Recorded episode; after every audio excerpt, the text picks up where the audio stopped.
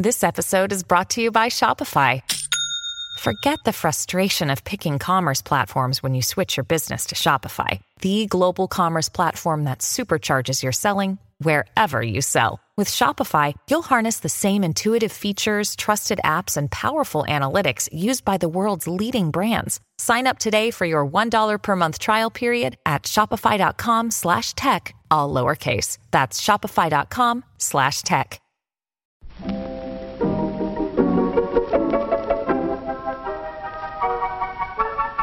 Maybe it's just that you don't know how to use social courtesy. Oh, that's old fashioned.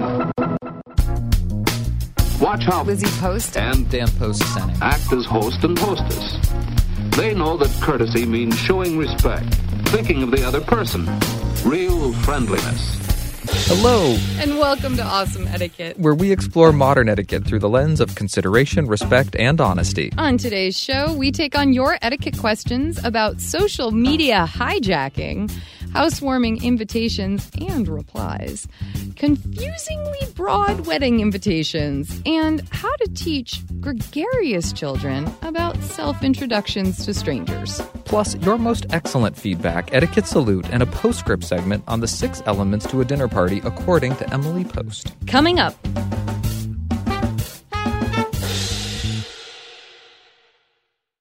Awesome Etiquette comes to you from the studios of Vermont Public Radio and is proud to be produced in Burlington, Vermont by the Emily Post Institute. I'm Lizzie Post, And I'm Dan Post Senning. and I'm tired. I'm passing the baton. I know, right? Dan and I, just so you know, are in the middle of virtually 12 days straight of work. I've got, I think you got Saturday off, and I had a very short work time. Well, no, because I did work at home on Sunday. So I was going to say I only had a small work commitment on Sunday, but actually it was a larger at home commitment. But it's 12 days straight. I am now in the middle of the Children's Train the Trainer with two wonderful trainees with us this week. And we're having a really lovely time. Guilty confession. Please. I love my mother back in the office. Oh, it's so nice, right? Cindy Post Senning co-teaches the children's etiquette training with Lizzie Post, and when I first started working at Emily Post, she was a full-time Director. Director, Yeah. and I saw her every day, and our relationship definitely changed and evolved around the the work relationship that was established early on at Emily Post. But she is now in what she delights in calling revered consultant status. Yep. And we were joking last night her, about her six work days a year. She's part time Oh, yeah. and and is very much looking forward to a vacation in the Galapagos that will allow her to rest and recover and recuperate After her six days of a little appropriate adventure. No, exactly. We like we like to tease our fourth generation quite a bit. I definitely called dad out on being on the golf course one day when when I had my day off from work. anyway, But it is so nice to see her in and around the office. It reminds me of those early days, and I love my mother dearly. And I enjoy listening to the two of you laughing through the wall. I was going to say no, it's been a really great training so far. It's funny, it never fails that no matter how much we describe to folks that we are a, a small family run business that, you know, we're I don't want to say like I don't want to say average, but like you know that we're we're everyday people. You know what I mean? There are no butlers. There's no big columns and marble, and you know that it's Tea service. Yeah, three. That doesn't happen. We really are just a modern office. And I don't want to mm-hmm. keep using the word just. I know it diminishes what comes after, but we really are an everyday type of office. And it's funny because no matter what, Emily Post and that name and that brand seems to bring an image of mansions and butlers and gardens and estates and things like that. And they're all beautiful and wonderful. And they were certainly part of Emily's world and, and Poppy, our grandfather's world. But we really live in a modern a modern world that, you know, the place we live doesn't have that type of experience quite as much.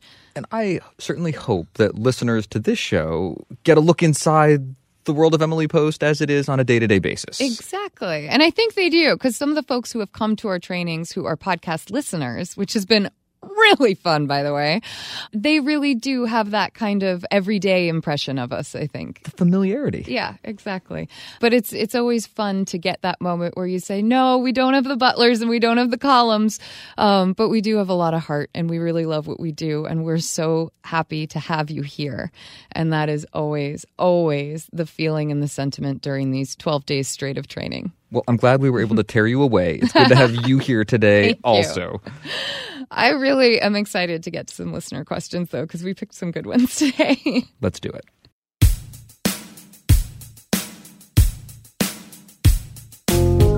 Awesome Etiquette is here to answer your questions on how to behave. And if you have a question for us, please email it to awesomeetiquette at emilypost.com or you can call us up and leave a voicemail at 802 858 KIND. That's 802 858 5463. Or please hit us up on Twitter and Facebook. Just use the hashtag awesome etiquette so we know you want your question on the show. Our first question today is about social media hijacking. Dear Lizzie and Dan, you're fantastic. I love the show and suggest it to others regularly. Thank you. You've even inspired some of my own blog posts. Ooh. You've discussed tips for controlling one's interruptions in regular conversation. Things like not saying everything you think and not inserting every relevant story you may have. These are great because they keep a single conversation flowing well. But what about social media? For instance, when someone posts a cute story about their kid, is it proper to comment with something similar that happened to one of my children? Or am I then hijacking the thread? Mm. Since other readers can choose to skip my comment, and this is frequently not in real time, I've allowed myself some leniency. But have I been wrong? I'm not talking about posting over and over again unless drawn into a conversation with the thread's owner. This becomes even more complex when you can reply to a comment, as on Facebook. Say Luna asks, What's your favorite soda? Her friend comments with a small batch company local to me, but not to these folks. I reply to the comment, Hey, that's near where I live. Love the stuff. What's your favorite flavor? Did I do a bad by hijacking the intent of the original thread and making it all about me? Or was I just participating in social media? I know you're not giant social media users. Cough, cough. She's got cough cough Lizzie written there. All right, I wasn't going to just throw you under, the, bus. Uh, no, I- it's it's a true and b funny, but you also aren't a huge social media. You just don't vocalize it that much. Guilty as well. Yeah, exactly. Anyway, So I'd love to hear what the rest of the audience has to say too. But first, what say you? Sincerely, hijacking Heidi. Hijacking Heidi. What a great question. Fantastic. You are right. I don't participate that much, but I do actually through our channels here at work. And I think you are right to be concerned about this, but I think there's really different levels of hijacking a thread. I feel like the soda example is furthering a conversation. This is like, you know, the question is, what's your favorite soda? And the question that you ask the person back is about their favorite flavor. So I think you're within the conversation on that one. I love the thought to someone posts a picture of their baby. You don't go and post pictures of your baby. Maybe if your baby happened to own the exact same outfit, you could say twinsies. But like that's not um Okay, so say like I post a picture of my amazingly adorable, cute one month old nephew Jasper. Naturally. And then you, Dan, went and posted a picture of Anisha like right below it. Like, is that undercutting the cuteness of my photo? Is it like hijacking the stream? What do you think? I would never do such a thing. Thank you. But I, I think that's a good example. Yeah. You don't want to be caught in one upsmanship Yeah. or comparative conversation. Oh, you do this? Well, then I do this, and you do this, and I do this. I love the broad thinking here of Yeah. addressing social media as a conversation. yes. because it really is it's a conversational medium it's about that back and forth that Connecting. serve volley return i don't I, the tennis metaphor It's okay. escapes works. me It works. um, it, it- i think it's a really good way to think about it and i think it's really useful and sometimes when i'm teaching social media skills for Yeah. business I'll, I'll advise people to use those conversation tiers that we talk about the tiers of a good conversation tier one small talk territory safe subjects I think- Soda flavors. things like soda, I think you're actually in pretty good shape. You can talk pretty freely in that territory. Yeah. And I think it's seen as generous participation. Okay, cool. You you were talking about um, not worrying too much Yeah. about the level that you participate. I couldn't agree more. Yeah. I think in some ways it's about that engagement and it shows sort of a willingness to participate that I think is friendly. But it also does mimic an in-person conversation in that I okay. So um, my friend always posts those uh, things that are like, "If your life was a movie, what would the title be?" You know what I mean? And then people post really funny things. You don't walk into that conversational thread and say, "It was my birthday yesterday. I had chocolate cake." Like, n- no, that's like what? Non sequiturs don't work that well on social media. Just like they don't in person. Exactly. Also, as in person, you are careful with those controversial, potentially difficult topics and subjects. Tiers two and three, yeah. Where you can't gauge someone else's reply. And in those tiers, religion, politics, but also family and finance. Yep. When we start talking about comparing baby photos, yeah. I think that's a perfect example where it, it, the spirit could be, look, adorable, similar outfits, twinsies, cute. And someone else might start to feel like, are they comparing children here? Yeah.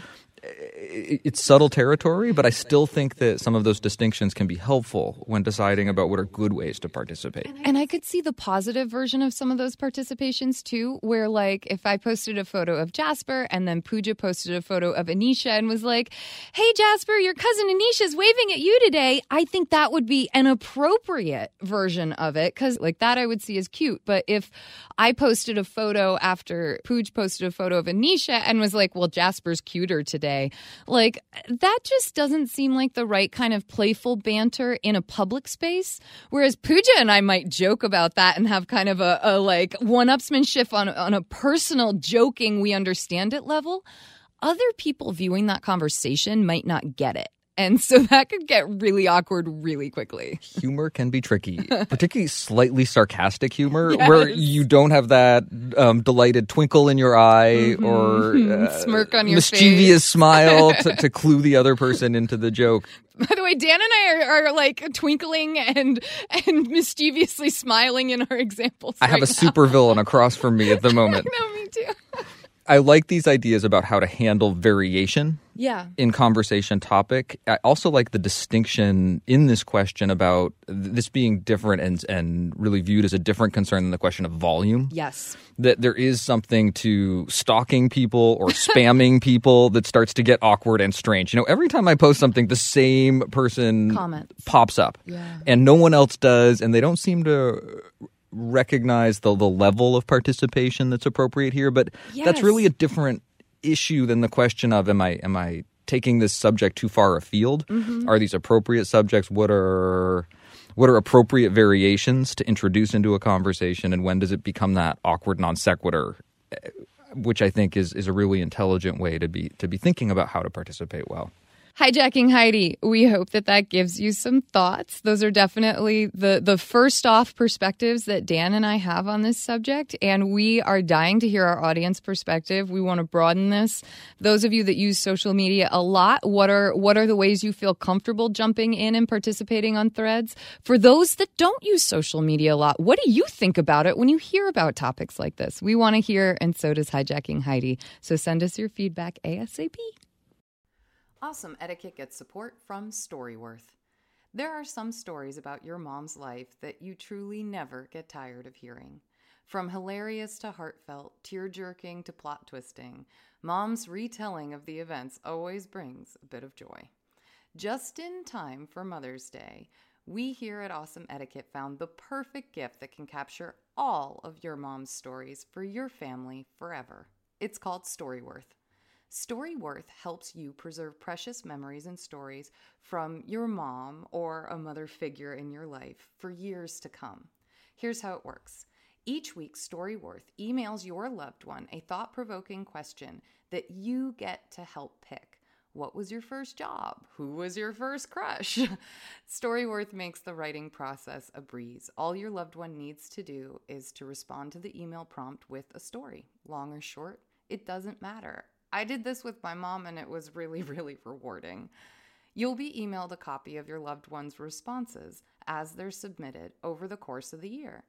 You'll get to enjoy their retelling of the stories. Some you probably already know, or maybe the ones that you're surprised by you haven't heard before. After that year of fun discovery and reminiscing, Storyworth compiles your loved one's stories and photos into a beautiful keepsake hardcover book that you'll be able to share and revisit for generations to come. You can even keep a copy of the book for yourself. Give all the moms in your life a unique, heartfelt gift that you all will cherish for years. Storyworth.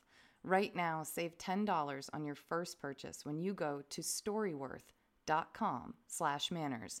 That's Storyworth, S-T-O-R-Y, W-O-R-T-H dot com slash manners. It's manners with an S to save $10 on your first purchase. And now back to our show.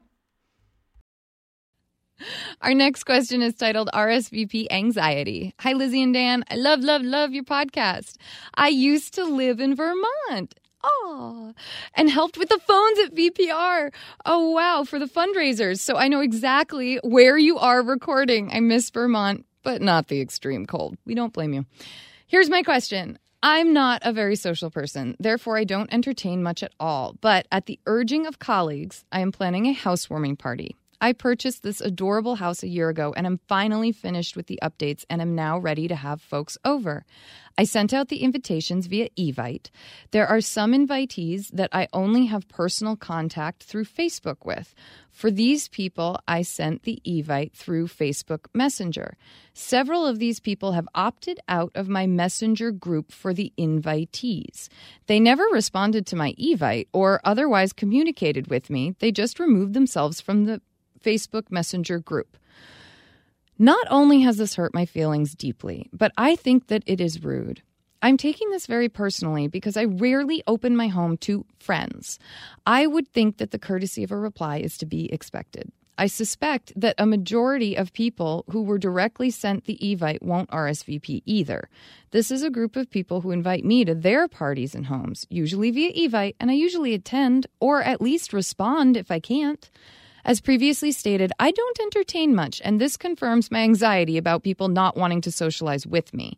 Am I being ridiculous and oversensitive? Thank you so much. Sincerely, Patty from Phoenix. Patty, we miss you. VPR misses you too. Um, I, I want to start off by saying I, I, I feel your pain. I also have a little bit of a hesitancy about social participation, and I appreciate the the the courage it takes to to step across that uncomfortable threshold and send an invitation and open yourself up a little bit. And this reminds me about how important that RSVP is mm-hmm. in response to an invitation. It reminds me how important it is to say something, to acknowledge the receipt of that invitation that yeses are great, nos are okay, mm-hmm. question marks are really difficult. Mm-hmm. The, well, how about question mark and nos aren't even bad or okay because they are responses no response at all is what's really, really difficult. Then you don't even know if they were happy to have received it. I mean, that is why you get the feeling that Patty is feeling. And I think a lot of people think that if I don't respond, that is my no. And oh yeah, no, let's banish that idea. It's a misconception. It really is. They're different things, and we we hear about how painful ghosting is at the yeah. end of a relationship. This is essentially ghosting someone from the start, uh, and it doesn't feel good. No, and it doesn't. I want to just sympathize with Patty for a moment about that feeling, but also. Um, I really want to encourage Patty not to take it too personally. Yeah. That Oh yeah, no, definitely. That part of the the social cost of hosting is that you do put yourself out there and you open yourself up a little bit yep. to the the way the world responds and it's oftentimes a place where you find great rewards, but sometimes there are some little hiccups and some pain along the way. And I want to encourage you to fight through and you, you, you, will i think you will find those rewards in the end. Some of these people still might show up. Patty i want to tell you that just so you know this happens to every host at some point. Like it just simply does. I don't want this to turn you off from entertaining or to encourage you to be anxious about entertaining because this happens to me all the time. I have issued plenty of parties where I had to up and cancel the party because nobody responded. So I had no way of knowing what was going to happen. I sent out a message, hey guys, got no response. So I'm going to pull the plug on this one, but really hoping y'all can make it next time. Like it just was going to be easier for me rather than cooking a bunch of chili or making pizzas or setting up a taco bar, whatever it was for the party. By the way, this hasn't just happened to me once. This has happened multiple times, even where I did go through at the party and one or two people showed, and that was it. And you know what? You make lemons out of lemonade and you have a great time and you say, Today just wasn't my day in this department. Um, there are a couple things that are standing out to me when it comes to this particular party and invitation. Patty, I'm really hoping these help ease your anxiety about why you haven't gotten a lot of response. Not having seen the exact invitation, Evite, there are some gaps. So we're, we are going to make a few assumptions here. But for the most part, when you issue an invitation for a housewarming, it's usually an open house event. And housewarmings are often, they have a start and end time. It's an open door policy. You come, you see the house, you have some refreshments, maybe you give a gift, you go. It's very casual. it would be okay to have a housewarming that didn't require an RSVP. It's okay to have a housewarming that doesn't have a set meal. Again, open house type of party. So, given that type of common function, I would say a lot of people might look at this as a drop in party. And if it wasn't indicated otherwise, they would think, oh, we'll just stop by on Saturday, no big deal. And, you know, we'll stop by, we'll say hi, we'll see the house, great. It's not the kind of party where it's a birthday party and you're celebrating someone specifically, um, and there's candles will be blown out at three. Yeah, exactly. Like it, it's not quite like that. So that might ease you in in terms of why you haven't seen as many responses and that sort of thing. I will tell you that I think going the route of Facebook Messenger in group format might have been why you were seeing so many people just disappear out of the group. I am one of those people. If I get put on a group text or a group instant message, often I will just simply say, I'm going to take myself out of the group and respond privately. I wish people had done that for you, but a lot of people do not like being automatically put into groups with people they don't know, especially when it means that there is potential of sharing contact information or contactability. Some people make strict policies where they're just going to leave. They hit do not disturb, they leave the group, they leave the message, whatever it is. And so take heart that that, that might have been more the reason for why people were disengaging with that Evite. I wish that your friends had then gone and responded to the Evite or let you know that they were just uh, exiting because it's a group chat with people they don't know. That didn't happen, but it might not be because they don't want to go to your party or they don't want to associate with you. I really want to encourage you to keep an open heart and a positive attitude about this party because it's just it's so easy for parties to not happen to not go well to be on a day that's a difficult day. The third thought that I had for you is that you've had this house for a year. And oftentimes, when you get um, outside of that first couple months for a new home, people just aren't thinking of it as your new home. They aren't thinking of it as a celebratory time in life quite as much. It's almost like a housewarming party a year after you've been in the house doesn't quite have the same punch as when you first moved in. Even though it's exciting to you, the work is finally done, you know what you've been living. They all celebrated that excitement a year ago. It's hard to get people kind of jazzed up for it now. And I actually, I was hanging out with some people earlier this spring, Dan, who were talking about going to a housewarming party. And it was that like 18 months after the house had actually been bought and purchased and they moved in. And it was funny how these guests were kind of like, I don't know, they're finally getting around to it. Like, and I just want to caution you that that type of thinking can come with a party kind of in this year long or, or after um, time frame. I'm sitting here listening, just nodding along because I, I, I think these are all really good points. And I think they speak to that thought of really don't take this personally. There are all kinds of reasons yeah. why you may not have heard, why you might not be seeing the, the type of participation that you would hope for or might expect. I'm really hoping that these colleagues that encouraged you to yeah. do this play the role of then supporting you having gone through with the execution on it right. and i'm also hoping that this friend group that you talk about or these people that have used these types of invitations these evites before whose parties you attend show up for you on this event as well the other thing that you can do patty is about a week or so before your party, it is okay for you to call friends who you've invited and ask them if they are planning on attending just so that you can get a head count. And again, we don't know exactly how the invitation was worded, so we don't know if it's actually an open house, come and go, start and end time type of party.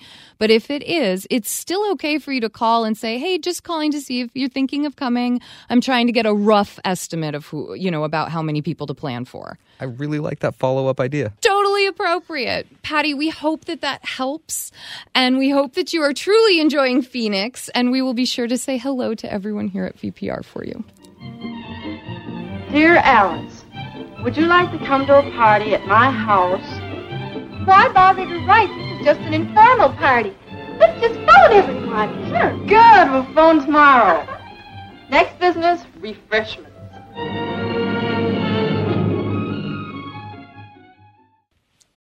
When you need mealtime inspiration, it's worth shopping Kroger, where you'll find over 30,000 mouthwatering choices that excite your inner foodie. And no matter what tasty choice you make, you'll enjoy our everyday low prices, plus extra ways to save, like digital coupons worth over $600 each week. You can also save up to $1 off per gallon at the pump with fuel points. More savings and more inspiring flavors make shopping Kroger worth it every time. Kroger, fresh for everyone. Fuel restrictions apply.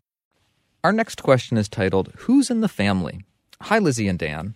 Big fan of the podcast. I have a question about wedding related etiquette. My sister is a 31 year old dentist and has been married for two years. My brother is 26, and I am the youngest of the family, 25 years old and engaged. We all have been living on our own for many years. My cousin, who is getting married, addressed the invitation to my parents, which read, Mr. and Mrs. and family. Neither my siblings nor I have received individual invitations at our respective addresses. I live out of state. Is it fair to think this is very odd? I don't know who is technically invited, if we are allowed to bring husband, date, fiance. I am afraid that asking them who is invited will be perceived as passive aggressive. Also, if we cannot make it, who is required to send a gift? my cousin did not attend my sister's wedding two years ago, received his own invitation, and he also did not send a gift. After all of this, is it fair to not feel so inclined to send a gift at all? Thanks. Confused. Oh, confused. Legitimate confusion here. Legitimate confusion. All right. My guess is that t- one of two things has happened. Either your cousin was trying to save some money on invitations, which is true. I mean, people will do that. Um, I don't think they chose the right way to try to do it. I will be really clear. Think about it. Rather than sending four to each of the three children and the parents, they get to send one to the parents and address it all. The mistake here is that you all are adults. One is married, one's engaged, and all three of you have lived out of the house for years. This was not the way to go. so I have my hand up in the air. I want to ask a question. Technically, yes. who's invited to this wedding? We don't know because we don't know and family. It could be anybody. They, these people could invite all their aunts, uncles, and cousins from the other side of the fa- and family's pretty broad. I would be guessing Yeah. that what's im- sort of technically implied here is family who live in that house. Technically, yes, and none of these children do. So that doesn't work. I mean, are we inviting the family pets? I Because we don't know. really think that's the intent here. No, we don't think that's the intent. What has happened here is that someone is consolidating their mailings. The other thing that might have happened is that they might not have addresses for you and your siblings. And rather than call you to find out, which would have been the proper etiquette, or using a great system, they've got all these great platforms now that you email out and, and people get this easy to fill out box and it goes right back and, and like collects all the info for you. It's an amazing contact management system for things like big events, weddings, stuff like that. Good tip. Yeah. Anyway, good tip. Side note.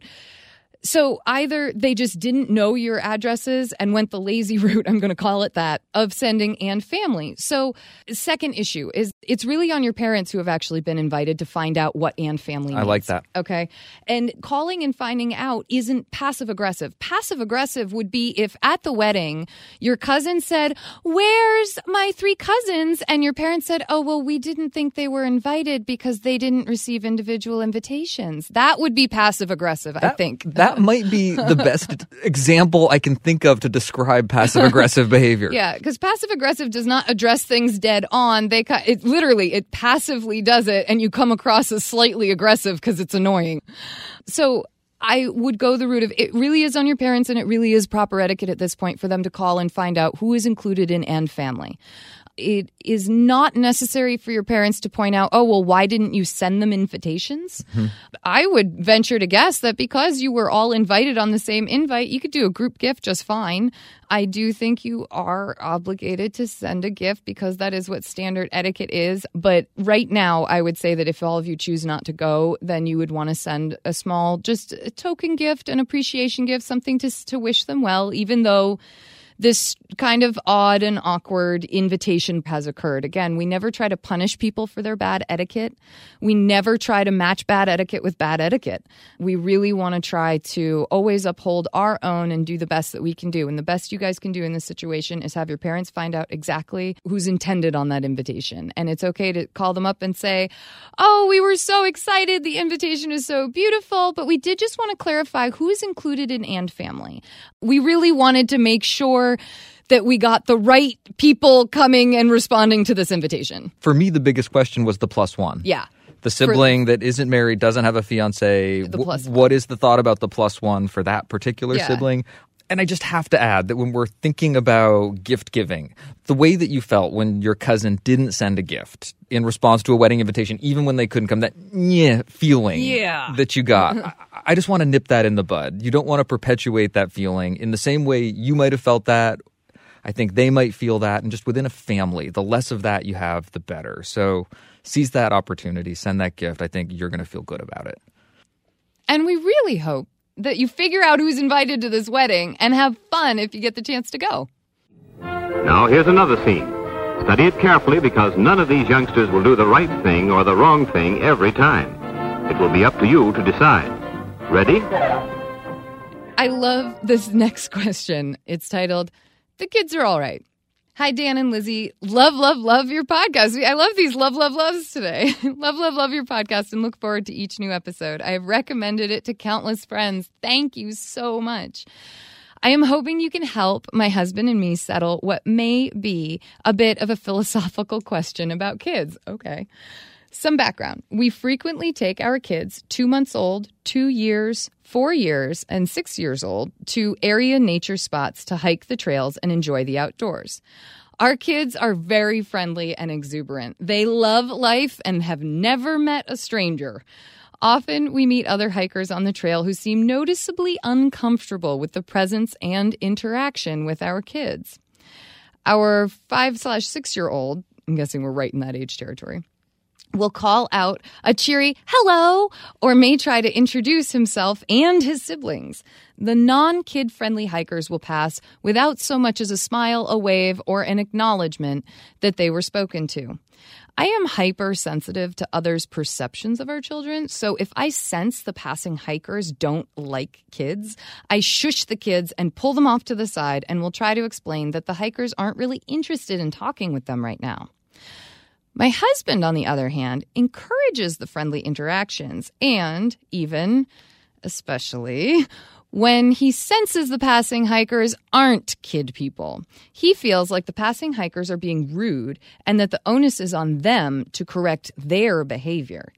So the question is who is right? Are children still to be seen and not heard? Should I be sensitive to folks who seem obviously uncomfortable around children? Or should I take the opportunity to encourage friendly interactions even when I know they may not be well received? Thanks for your reply, Rachel. And Rachel, thank you for your question. I know. I had a number of thoughts on this one. Number one, your kids sound awesome. They just really so do. you know, like any kid who is gregarious and friend. I mean, that's so many parents talk about how hard it is to get their kids to do introductions. Here's a five year old not only doing self introductions, hello, introducing his siblings as well. Like etiquette, holy grail child. Wow. and Gold Star parents getting your kids out to Yeah, hike. nature spots, hiking, giving them opportunities to interact with other people in sort of safe, appropriate, supervised Yeah, situations. totally. I think that it is awesome to encourage kids to be gregarious and friendly and aware of other people. I think that it sounds like your kids might be ready for the next level of interacting skills. I love this So, concept. what I do not want to do is say you're right or your husband's right. I think we always have to be aware that that not everyone around us might be into us or into interacting with us. Now, trails are narrow spaces, so it's hikers tend to be really friendly. They tend to really appreciate other people on the trail. It's not always the case. A lot of people go to the mountains for meditation and quiet and peaceful times. And, uh, you know, rambunctious, fun children might not be their number one priority on the trail. So I don't begrudge anyone not wanting to interact with others, but I do think at least a moment of eye contact or a small acknowledgement, that is trail etiquette right there. You do not have to interact beyond that, but that is trail etiquette, simply being aware, moving to the side. If you if it's you going up or them coming down, whichever direction you should be moving to the side for. That's the bare minimum of trail etiquette. But no, you don't have to hold a conversation. No, you don't have to talk to people just to set the trail etiquette out there. Here's what I think you should do with your kids because I think your kids are going to be totally capable of this next level interacting skills. Think about giving your kids some clues for how to look for whether or not a fellow hiker wants to say hi or talk about things they've seen on the trail. And this is something that adults do all the time when they're interacting. So you might see that person coming and you could in, tell your son, Can you tell me when he looks up to us? And if he doesn't look up, we're not going to say hi.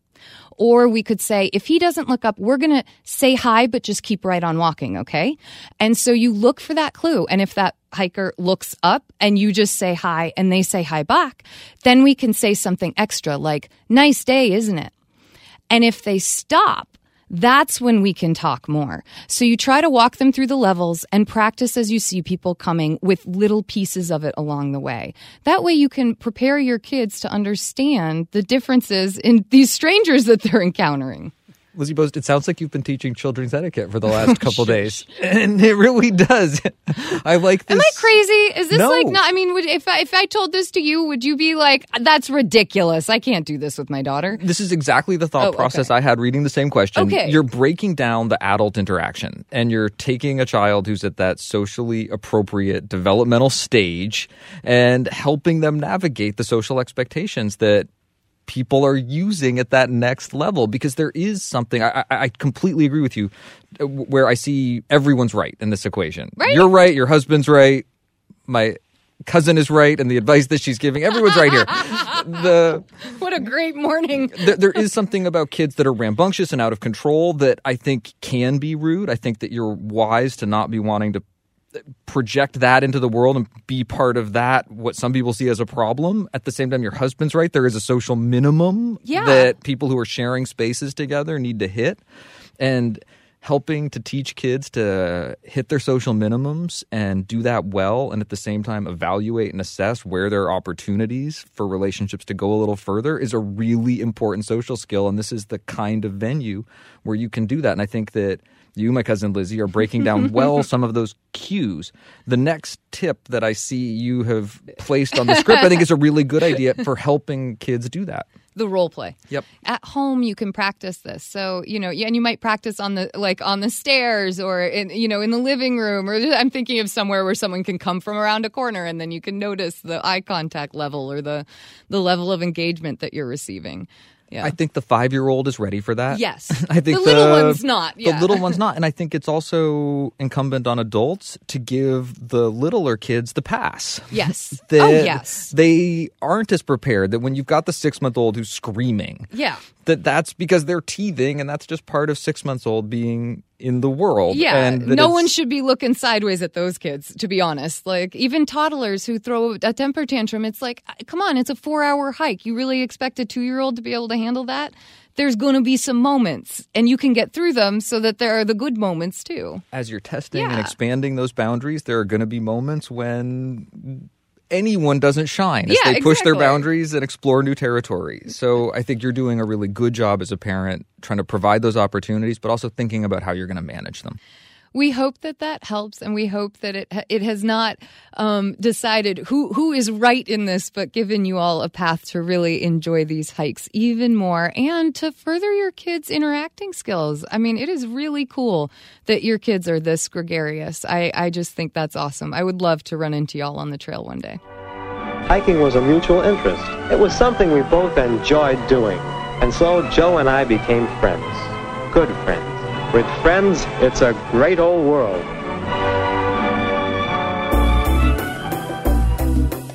Thank you for your questions. You can send your next question, comment, or update to awesomeetiquette at emilypost.com. My cousin Lizzie likes to encourage you to go ahead and program this phone number into your phone so the next time it occurs to you, you can also leave us a voicemail. The number is 802 858 KIND. That's 802 858 KIND, 802 858 5463. Or hit us up on Twitter or Facebook. Just use the hashtag awesomeetiquette so that we know you want your question on the show.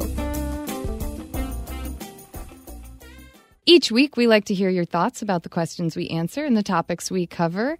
And our first piece of feedback comes from Ivana on Twitter and is about our Royal Postscript segments from episode 158 and 159. And Ivana writes, no fur for royals, quote, due to its endangerment to animals, Edward III in 1137. Of course, he also passed laws which forbade more than two courses at any meal, allowed only royals to wear gold cloth or purple silk, and no one below knight rank could wear velvet, satin, or foreign wool. So he was an interesting fellow when it came to etiquette, and then a big smiley face emoticon. I love that. I know, isn't that cool? We were curious, and now we know. Now we know. And Kelly is giving us a blast from the past as she cruises through the archives. Episode 76 dealt with a boss who heard slash used a new employee's name wrong, and the employee didn't correct it and now feels awkward. Kelly says, listening to Awesome Etiquette the first time around and to episode 76, where a boss is mispronouncing the writer employee's name. Another thought I want to add, if it hasn't been noted elsewhere, is there is an additional importance beyond the personal aspect. From a workplace view, you don't want your boss to have your basic details wrong if it comes to future references. Can you imagine that next job interview reference follow up? What does it say about the employee when their boss and or coworkers and or references speak with a potential future employer and no one seems to have the name right? It seems it'd be very awkward indeed. And not just that, but think about like introductions. If your boss three weeks from now goes to introduce you to a client, it's definitely a fix that fast. And, you know, you do your best, but fix it fast. Help them. Yes. They will want to know. Thank you so much for sending us your thoughts and updates. Please keep them coming. You can send your comment or update to awesome etiquette at emilypost.com or leave us a message at 802 858 KIND. That's 802 858 5463. Now it's time for our postscript segment where we dive deeper into a topic of etiquette. And today's postscript comes directly from the 1922 edition of Etiquette and was recommended by Peter and Tricia Post. Yes, my parents found this little gem and wanted to share it with us. This is on detailed directions for dinner giving. That is what it's actually titled in the book Detailed Directions for Dinner Giving. The section begins. The requisites at every dinner, whether a great one of 200 covers or a little one of six, are as follows Guests, people who are congenial to one another. This is of first importance. Food, a suitable menu, perfectly prepared and dished. Hot food to be hot and cold, cold. Table furnishing, faultlessly laundered linen, brilliantly polished silver, and all other table accessories suitable to the occasion and surroundings. Service, expert dining room servants and enough of them. Drawing room, adequate in size to number of guests and inviting in arrangement. A cordial and hospitable host, a hostess of charm. Charm says everything. Tact, sympathy, poise, and perfect manners, always. And though for all dinners these requisites are much the same, the necessity for perfection increases in proportion to the formality of the occasion. I'm having Speechless? a hard time deciding which way to go. Part of me wants to say, Aren't you all so glad that we don't do etiquette like this anymore? And then the other part of me is, This is so cool. She puts charm in as an actual like ingredient.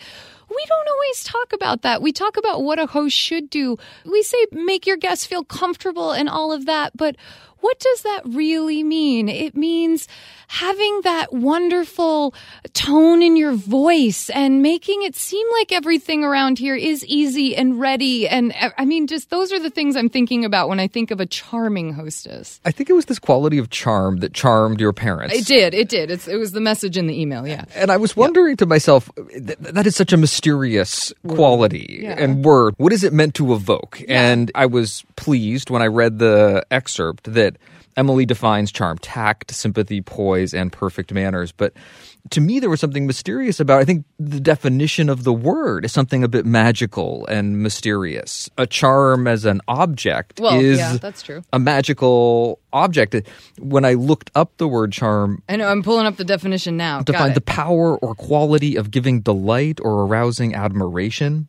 An object actor saying believed to have magic power. And so I, I, was um, confirmed in my suspicion that there was something uh, almost Magical, supernatural or magical about it. And being someone who likes to teach and have things that I can point to, Yeah. I was glad that Emily sort of started to break down what she thought made someone charming. I was going to say, I like the fact that she went a little mystical, magical, amorphous with it. Charm. What is that? I don't know, but I want some. There is something to that as well, something d- deliciously sort Intangible. of uh, intangible that is an element of a great dinner It and is. makes for a good host. Let's look at some of these other things, though. I love guests, people who are congenial to one another. We talk about that all the time, that you really want to think about your guest list. And it isn't just always invite everybody from your social group. You really can mix and match. And even if you have, let's say you have a group, like the, the folks that I babysit for, have a group of about 20 friends. That's a big group. That all get along really well and have great parties and everything. But they don't all host and entertain together all the time. Mm-hmm. And it's okay to have little subgroups within your bigger social groups, you know? Once you get them there, give them something good to eat. Oh, yes. Hot food hot, cold food cold. I know. I loved well. that. I loved that. I loved it.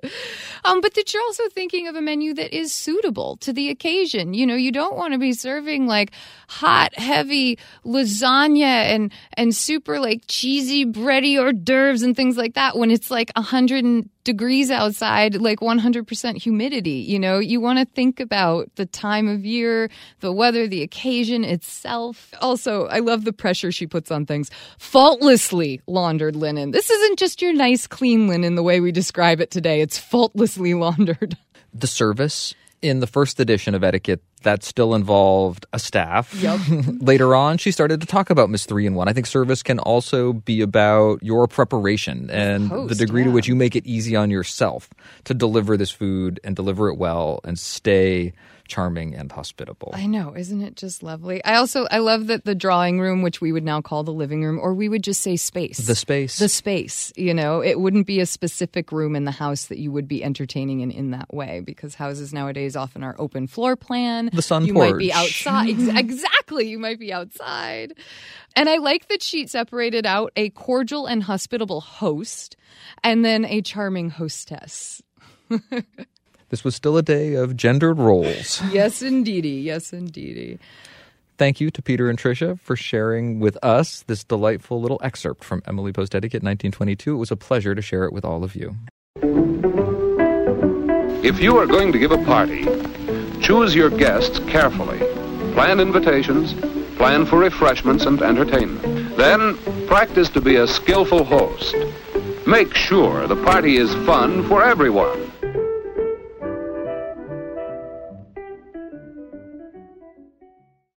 We like to end our show on a high note, so we turn to you to hear about the good etiquette you're seeing and experiencing out in the world with our wonderful etiquette salutes, and they can come in so many forms, and we have two today.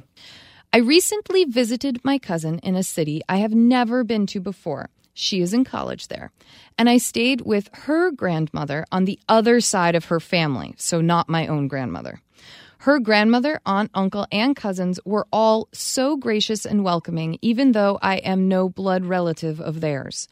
I felt like family the entire time, and I very much so enjoyed the new experiences, foods, and faces. Thank you, Natalie and family, for welcoming me to St. Louis. I can't wait to be back. This is best, best, best behavior. I know. It sounds like those hosts were not short on charm. Sounds like the family got just a little bit bigger. I think so. And we have one from Aaron, who witnessed some awesome kid etiquette. I would like to share an etiquette salute to my friends and their children who recently shared my husband's and my Seder table. My friends have four children between the ages of 5 and 12, and my husband and I don't have any children. We did our best to keep things moving for the youngest of our guests, but a Seder can be difficult for kids because you've got an hour of liturgy before you even get to dinner. These children sat at the table, participated when invited to do so, asked polite questions about a ceremony that was new to them, tried all the unfamiliar foods, and didn't complain about the bitter herbs. And then, at the end of the evening, they each carefully thanked me for hosting them. The younger ones were excused for a bit after dinner to play, but they returned for the last part of the liturgy. The children left behind the toys we'd put out for them without a single quibble. I really appreciated the obvious effort that my friends had made, and I could tell that the children had brought out their best manners too. My friend even made a leaven free dessert. Thanks, Aaron. That sounds like a fabulous, fabulous Seder. And I'm just so impressed at your um, accommodations that you made as folks who don't have kids. You made sure that there were toys for these children to play with and that you included them in the meal. That was actually one of the biggest things about my grandparents' own hosting skills as adults. They really made sure that kids who were visiting the house participated in dinner conversation. They encouraged participation. They encouraged themselves to get to know their kids' friends when they would come over to play. Emily really looked at kids as being of importance and having value and opinion at all stages of their life. And this to me just sounds like both parties were coming together. You know, when you both give, everybody receives, you know? I also really like how you can appreciate and noticed that your friends had prepared their children for this meal because that is such an important ingredient when everyone's coming together like this. Thank you for sharing, Aaron.